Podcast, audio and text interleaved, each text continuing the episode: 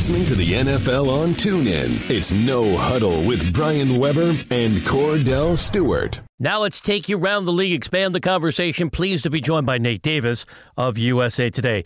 Nate, thanks for taking the time. Got to start with Le'Veon Bell. As you know, for the first time last season, he didn't deal with a suspension or major injury. So because he played well again and was available, why do you think the Steelers are reluctant again to give him the multi year deal?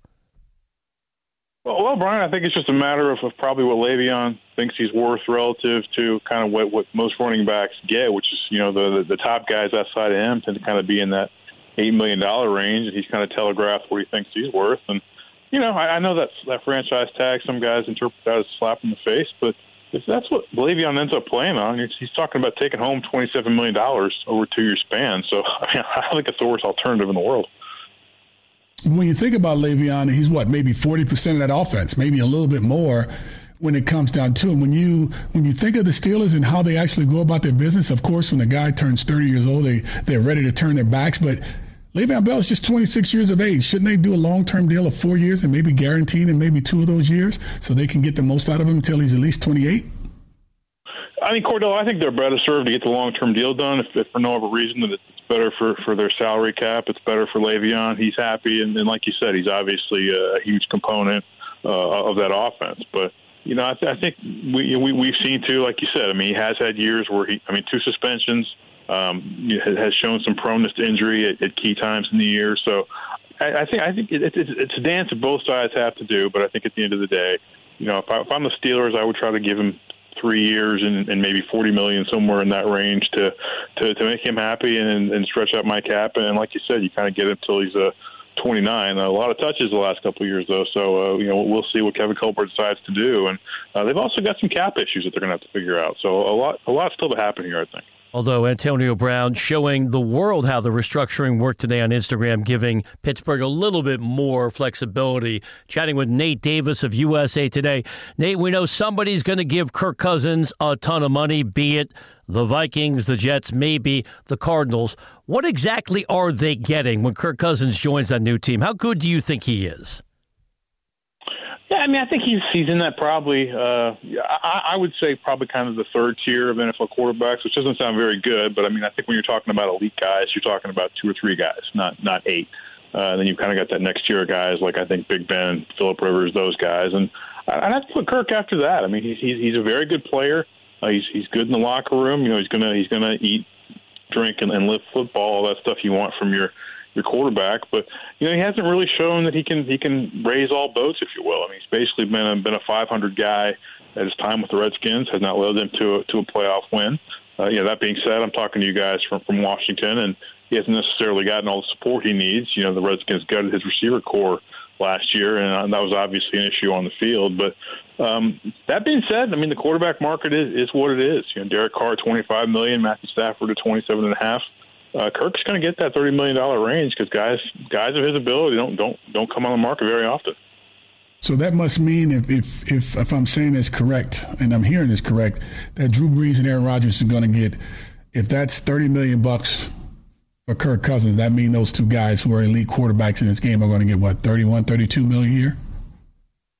Well, Kordell, you know, from what we heard at the combine, I think the Packers uh, and also the Atlanta Falcons uh, are very motivated to get extensions done with, with Aaron Rodgers and, and Matt Ryan very quickly. Uh, you know, Matt, Matt Matt's deal is up after next year, uh, but yeah, I think those guys could probably go above thirty million. I think if they're smart, they probably let Kirk Cousins reset the market now, um, which Jimmy Garoppolo didn't mention him has already done. Uh, and then and then go above that. Um, you know, as for Drew, I'll, I'll be interested to see what, what what the Saints do with him. I mean, I, I would think they'd want to get him locked down for maybe maybe another three years. I mean, it seems like he's his body's holding up well enough that he can do that. But obviously, at his age, I'm not sure he'll have as easy time um, commanding top dollar. But uh, given their their cap implications and the dead money that they would take if, if he's not re-signed, uh, I think you you will see him get a new deal done here very shortly before free agency starts. Nate Davis, USA Today, is our guest on the NFL on TuneIn. Nate, what do you make of the report that a team from the AFC offered a second round pick for Nick Foles? Eagles clearly declining.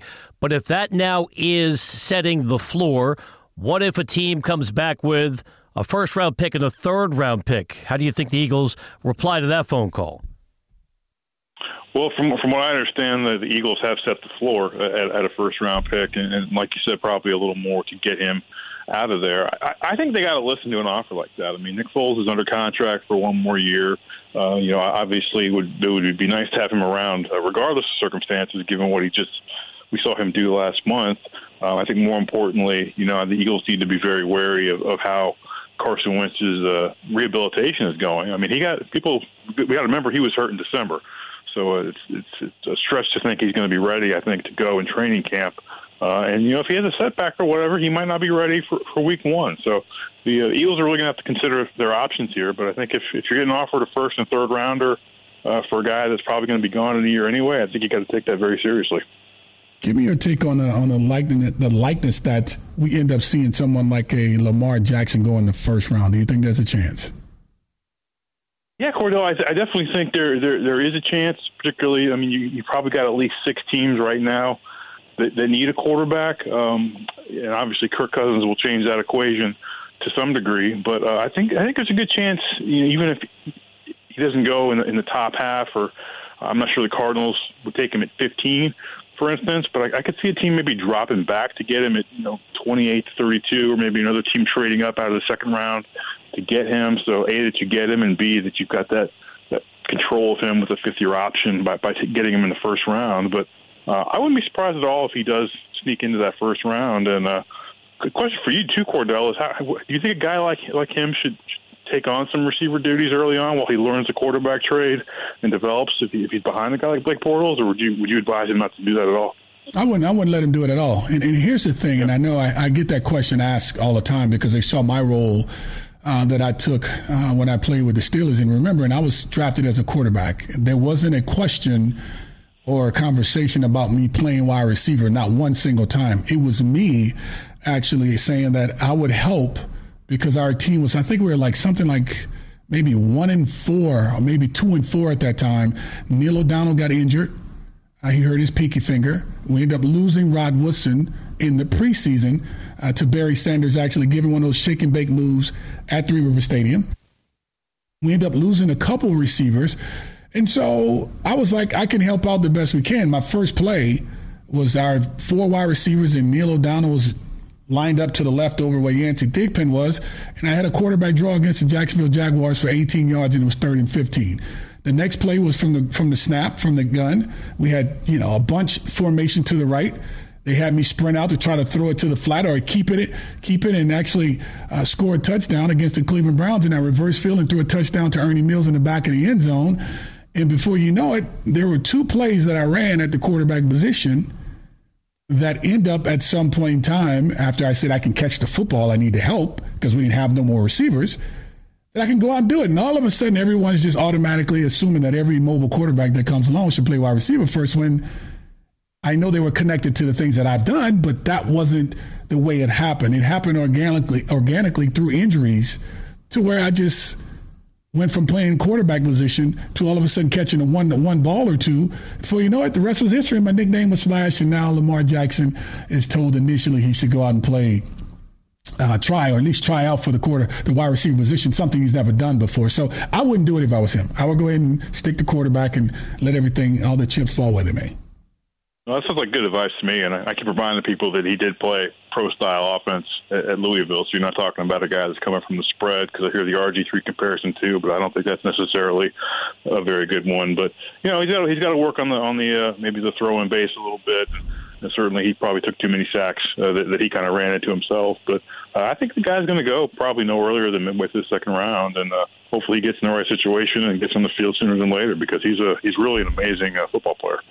Nate, last one for me. History says you don't take a running back with the number one overall selection. As you know, coincidentally, it was Ki-Jana Carter coming out of Penn State, 1995, going to Cincinnati last time it happened. But given all the question marks about these quarterbacks and the fact that Cleveland's got the number one overall pick and number four overall pick, unless they trade down again, could you see Barkley going to Cleveland at number one? I'm glad you mentioned that, Brian, because the, uh, the mock draft I released this morning, and actually the one I did last month too, uh, I think Barkley should go number one. I think he's uh, easily the best player in in this draft. Uh, you know, the Browns are about to lose their top rusher to free agency, number one, but I think I think you know don't don't overthink this. Don't miss on the guy. I mean, he's I think he's ready to be the face of a franchise. Uh, I didn't think his stock could get much higher, but uh, he managed to do that with his combine workout. He clearly got.